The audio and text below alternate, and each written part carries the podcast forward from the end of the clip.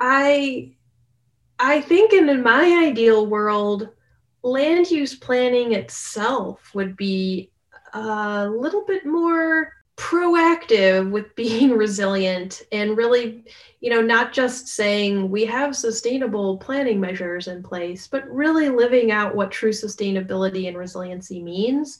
So to me it's it sort of transcends a fire topic as opposed to let's really let's really boost the opportunity of what land use planning can achieve and fire or any other type of hazard would be a natural outcome of our communities being more resilient and more sustainable. Hi there, and welcome to episode 15 of Life with Fire podcast. I'm your host, Amanda Monthei, and today we are starting a series on land use planning, um, specifically land use planning for fire resilience. Today, we're going to hear from Molly Mowery, who leads the Community Planning Assistance for Wildfire Program, but also has a resume that's like eight miles long. And I'll let her kind of explain her background and the uh, programs that she's involved in. But uh, suffice it to say that she is an expert in planning uh, sustainable and fire resilient developments. Uh, she has a pretty robust background in land use planning and generally um, just helps communities across the US and Canada to better exist in the sort of wildland urban interface. When I was first researching who to talk to about land use planning for fire resilience, Molly's name came up repeatedly, and it's pretty clear that she's the sort of foremost expert on this topic. So I was really excited to get her on the phone and for her to be our first guest in this sort of mini series about land use planning. As always, I appreciate you guys listening, sharing, subscribing, and also supporting our Patreon. We've had a few new Patreon members the last couple of days, and I just want to say that I appreciate you guys coming in and um, helping support the podcast. So, without further ado, we'll get to Molly, and thanks again for listening. I don't think wildfire crossed my radar until honestly until i was in grad school. So i i was a planner before i was anything to do with wildfire. And then when i went back to grad school i just started becoming really interested in wildfire because i was taking a i think it was called a city design and nature course. And we had to pick a project about how some kind of natural element uh, influenced the built environment and I don't honestly even remember why I started getting interested. In. I think it was kind of close to the time where San Diego had experienced a lot of fires, so there was just a little bit more about um, about that, and I started becoming intrigued by it, and and then I also started realizing that there really wasn't a lot of connection between land use planning and wildfire, and so it seemed like a natural um, at least it seemed like a natural journey for an interest. It didn't really seem like a natural career path until opportunities started opening up. So yeah, I'm actually curious. Like when you got into this, was was there anybody else really like doing this and doing a lot of research in this realm at this point? You know, it's funny because it didn't seem like at the time, but when I look back on some historical papers they may have not been written by land use planners, but there were certainly some really uh, well versed and you know experienced forestry professionals who who did address you know the they were land use implications. And and I think that uh, you know I also remember when I started working at the National Fire Protection Association, which was like my first fire related job after grad school uh, someone came into my office one day and they were like, Molly, I think this would be really interesting. And it was from one of their technical committee, uh, like a historical technical committee paper from, I want to say it was the 1920s or maybe it was the 1930s on summer homes and cabins in the forested areas and the steps you should take to avoid having them get burned down. And this was at a time when you know, there's like like a lot of cabin development, let's say in Minnesota or places like we were just talking about in the Midwest. Um, and I think in more of the areas of the Midwest that were at the time more of a, a fire concern. And so, anyway, the whole point is I started to appreciate that there was this interesting history that unfortunately has been ignored in terms of the advice that we could have been taking for decades or hundreds of years maybe not hundreds but at least you know decades yeah absolutely and before we get too far can you uh, explain your position a little bit and kind of what you're maybe a little bit about what you're currently working on yeah, definitely. So I actually wear two hats. And so I'll, I'll share both of them because some people might know me in different ways. One is that I had uh, been a planning consultant for a number of years. In 2013, I opened up my own practice called Wildfire Planning International. And since that time, through my work, I've been helping communities around the US and Canada, uh, working on you know tough development type questions and what their codes and plans should or could say and assisting communities with you know navigating the process of how to integrate fire into their planning world uh, wildfire that is. And more recently a couple years ago i started i co-founded a nonprofit called the community wildfire planning center. And so more of my time i've been directing to nurture our nonprofit and really uh, position it as a resource to help more communities you know prepare for or adapt to or recover from wildfires. So that's been really exciting for me to be spending time. I serve as the executive director uh, for our nonprofit. And we just finished a report uh, which i can't wait to talk to you about. It's called land use planning approaches in the wildland urban interface. So I'll, I'll pause there, but um, I definitely can speak to our recent research that we finished just this week from the Community Wildfire Planning Center. I actually would like to hear about that. If I don't talk about it now, I'm totally going to like, I'm going to lapse on it later because I have a couple other things I wanted to talk about. But yeah, if you wanted to talk about it now, that'd be great. Sure. So we just completed this research. It was myself and uh, my co author was Darrin Punchard, who's a fellow land use hazard mitigation planner and we worked we we focused on four different states california montana washington and colorado. And what we did was we really looked at what kind of legislative or non-regulatory uh, requirements or i shouldn't say requirements but non-regulatory guidance was in place to help local governments navigate through the wildland urban interface. So, in other words, um, you know, what does a state say a local government has to do, or should do, or could do when it comes to considering the WUI uh, during the planning process? And there's quite a spectrum, as you might maybe anticipate. You know, I would say California was definitely on the end of the spectrum that was very much had a, a very strong state framework in place that shares you know and gives requirements to communities. You know for example you have to have you have to consider wildfire when you go through the general plan and the process of updating your general plan. And then on the other end of the spectrum uh, there are a lot of communities or states i should say that may not even require uh, the equivalent of a comprehensive plan. So, like in Montana, they call it a growth policy, but it's not actually required for jurisdictions. If a jurisdiction does adopt a growth policy, they don't have to have it also cover their entire jurisdictional area. However, if they do adopt a growth policy, um, then they do have to look at wildfire. So we tried to really tease out all of these different states, what they mean, you know, what do you have to do, what do you aren't doing and then really where you could go from here. You know what what does that mean for all of this in terms of each individual state and as a whole? You know what are some of the broader opportunities for planners? That's pretty cool because and it kind of plays into one of the questions that i had which was you know these sort of widespread initiatives that would it seems like they're most effective on the state level but i'm wondering if you think they're more these these initiatives if they're if they're more effectively implemented at a at a local level at a state level or at a federal level? Like what have you found to be the most effective way to actually implement some of these things? I think it's really a combination of both state and local.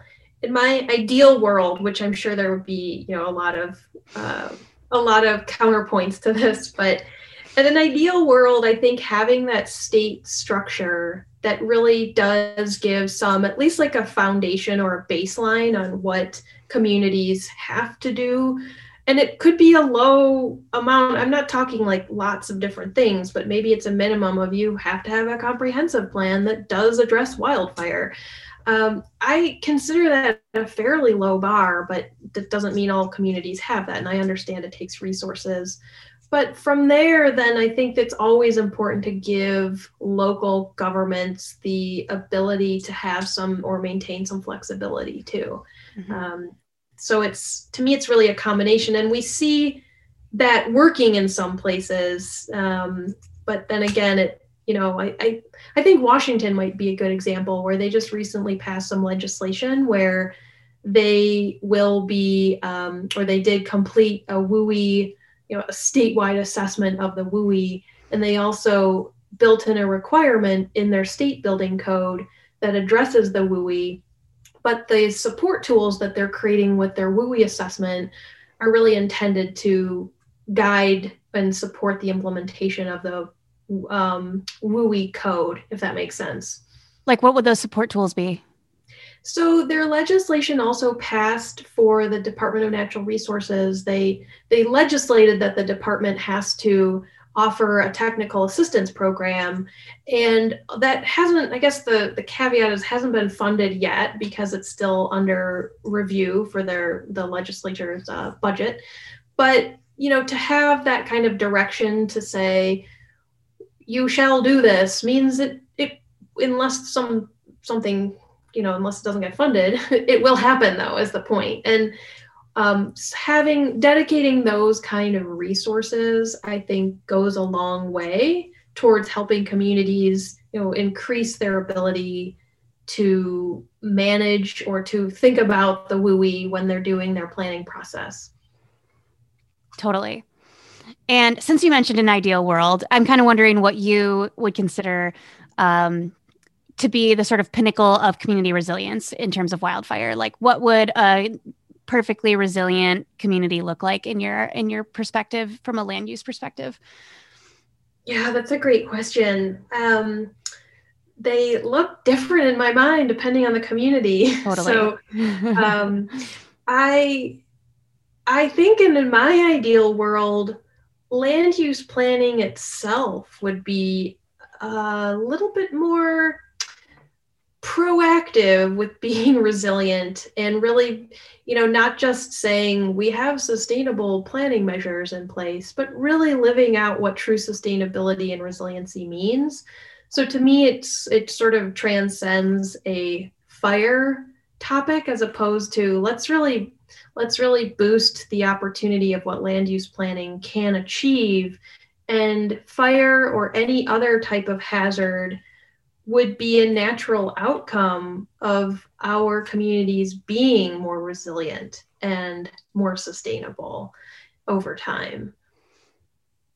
Does that make sense? Total sense. Yeah, that's great. That was that was a good answer.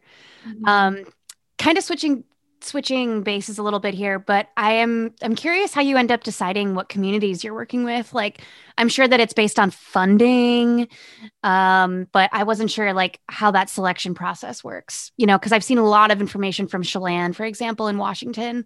Um, I've seen a lot of of land use for wildfire resiliency, like papers and things like that about Chelan specifically. And I'm just wondering like how those how those decisions are made. Sure. So that what our work with Chelan was through a particular program that I uh, co-founded with Headwaters Economics back in 2015. Uh, that was through my company, Wildfire Planning International. So we started this program called the Community Planning Assistance for Wildfire, CPAW, and we through that program is how we worked with a number of communities over a several year span to you know communities would apply for technical assistance okay. and then they'd get the opportunity to work with um, myself and a few other experts who were you know had backgrounds in fire behavior or forestry or also other planners so that was a very hands-on approach and um, and I think that you know was a really neat opportunity for communities. The program I'm no longer affiliated with the program, but it still does exist. Mm-hmm. So more of my work now through our nonprofit work um, or through other work is simply when communities you know have the opportunity, they have the funds, or with our work on through the Community Wildfire Planning Center, you know we also look at where communities um, like how we I guess how we could have a broader impact than you know just maybe one community. So with this report for example we um, you know tried to aim at, at states where maybe a lot more understanding could be born out of the out of reading the report. Mm-hmm. totally. And i'm wondering um, i know you've I, I think i've read something about about you guys working in more vulnerable communities like especially um, I think especially this last fire season, it was made pretty clear that there's like a bit of a dis well, every fire season really, but there's a bit of a discrepancy between the uh, mitigation efforts and prevention efforts in like sort of vulnerable communities or like particular like really rural communities or migrant communities. And I'm wondering like how you guys find ways to um, to sort of like make sure that they're in the loop, um, or rather like maybe maybe finding ways uh, to get projects funded in those communities? Like, do you seek out communities like that where funding would be really needed, or how does that work? Yeah, that's a good question. I'm trying to think of a good example on our end, but really what comes to mind is the work that a group like Fire Adapted Washington has been doing. And I'm not intimately familiar with the details, but I do know when I talked to uh, their director last summer, I thought they were doing really interesting research and outreach on transient populations. And, you know, that often does come up in our work as well as how to manage areas that, you know, may be more prone to human ignitions through transient populations or um, you know there's that perception that that occurs but sometimes it's truly just a situation of these are vulnerable populations and you know how do you outreach and communicate with them so you know if at some point you get the talk the chance to talk to the washington group since i know you're based there mm-hmm. i think they'd have some really neat insights on at least that population mm-hmm. awesome all right and is that something that you guys have any um I don't know, is that something that you're working towards or anything that you've done in the past? Well, I think equity is always a consideration in our work, but mm-hmm. to speak to a specific project where that was the primary focus, I, I don't think I have a good example. Mm-hmm. Um, you know, some of our work, though, I'm really intrigued with. Uh, like, we do a property assessment program here in Colorado we work with Eagle County and the Vail Board of Realtors to implement a home hardening program. Um, and, you know, I think we're always intrigued with how to make sure that everyone can, you know, can, as an individual property owner, can become more resilient. So, you know, what does that take? Um, Eagle County's been really great about finding grants, and I can't speak to whether how they prioritize those grants, but I mm-hmm. think you know it's always on our minds with how to be as inclusive as possible because we know that you know it's really it's a huge burden for homeowners when they're getting their insurance raised, and so we're trying to find solutions to help people at, at a you know macro scale of how to how do you make the market work so people aren't you know suffering the consequences of something that they don't always have full control over totally and I'm glad you brought that up. And I don't know how to ask this question exactly, but it was something that I wanted to touch on. I'm just curious how your work intersects with uh, with insurance companies and insurance policies. Like, how does do you work in that realm at all, or do you end up like helping with policy in that realm? Like, how does that mm-hmm. kind of work out? Yeah, we work indirectly, I would say. Mm-hmm. So as I mentioned, the REALFire program, and this is similar to the Wildfire Partners program in Boulder County and some other programs around the state. So, what we were finding years ago is that you know insurance companies might start just cutting people's insurance altogether and saying we, we aren't going to cover you anymore or we're going to raise your premium so much that it was very cost prohibitive for homeowners to um, you know to, to deal with that and the main driver was that there was a concern about their property being at risk to wildfire. And so the solution, and again, this isn't only our solution, it's really a shared solution in communities across the state, is well, how can we give how can we give property owners an opportunity to really um, you know take control of the situation and manage their structure in a way or you know make repairs or changes to their structure in a way or their landscaping so that they could still be insured. And um, it's exciting to see that i think again boulder county is probably the best example of this but it's really exciting to see that at the ground level those local governments have shared the benefits of a, a program like this. And they've been able to also educate insurers about what they're doing. And those insurers in turn have been willing to um, continue to offer policies or not increase the premium um, or not drop their coverage. So mm-hmm. it's still in its early days, I think, but it's definitely growing in terms of interest that, you know, how can we have a more systematic approach to reducing risk and keeping people in, in an, an affordable insurance situation? Awesome. That was really insightful. Um, and I'm kind of, uh, again, changing topics very dramatically here, but curious about what kind of like, uh, what are like the sort of biggest obstacles uh, preventing us from making our communities a little more fire resilient uh, in your perspective?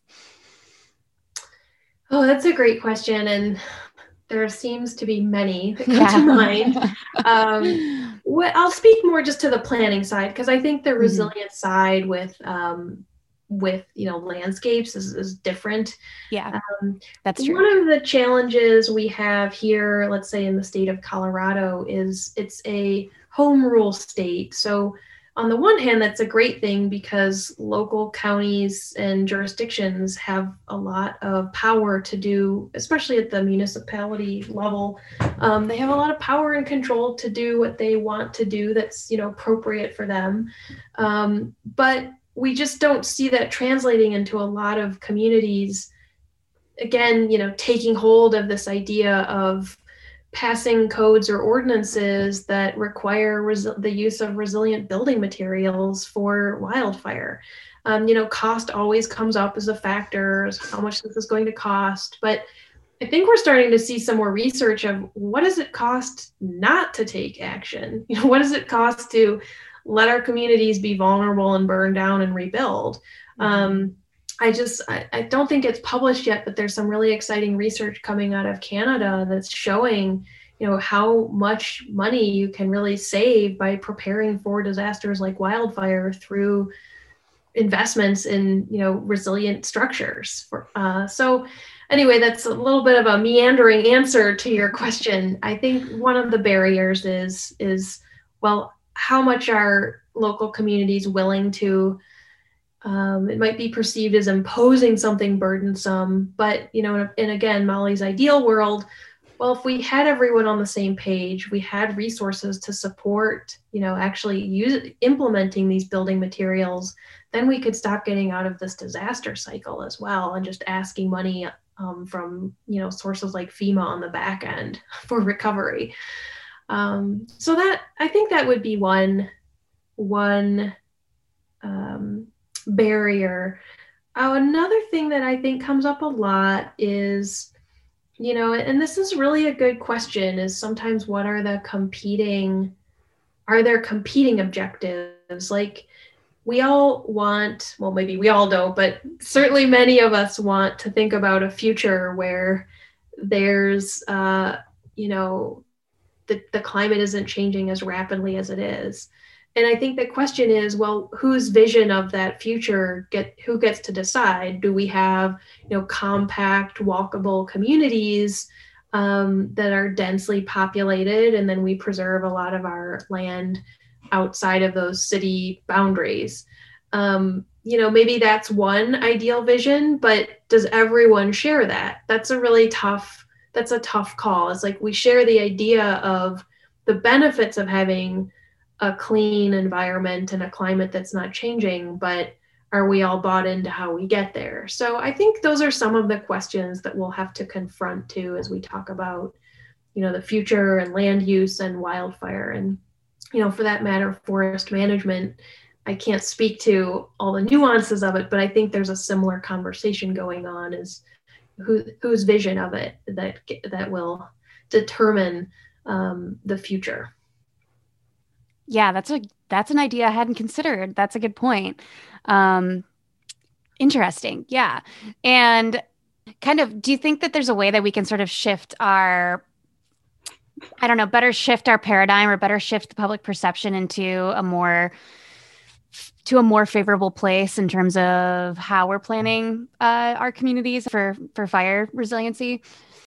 I would hope so. I mean, yeah. again, I'm really not sure who would agree that you know watching, especially like this summer, watching small towns almost disappear because of wildfires. I think I think it's safe to say we all share that that's not a good idea and it's not a good outcome. So good point. I really hope we do see more um, collective action towards how do we move beyond, you know, thinking about communities as being vulnerable, but without, I mean, there are options. And, um, you know, I'm excited about I'm excited about how much more collaboration does seem to be taking place. So we started this conversation about you know, how I got into this, and at the time, if people, if other land use planners were really talking about this, and I think that has really shifted since I've started this. I mean, I, I, I suppose I you know officially started in like the late 2000s, so it's been almost 15 years of thinking about this and and being really excited to see a lot more interest in this topic. All right, folks, that's all I've got for today. Stay tuned for the next couple of episodes that will be a continuation of this series on land use planning and fire resilience. I might be taking a few weeks off because I have a fire assignment in California that starts tomorrow.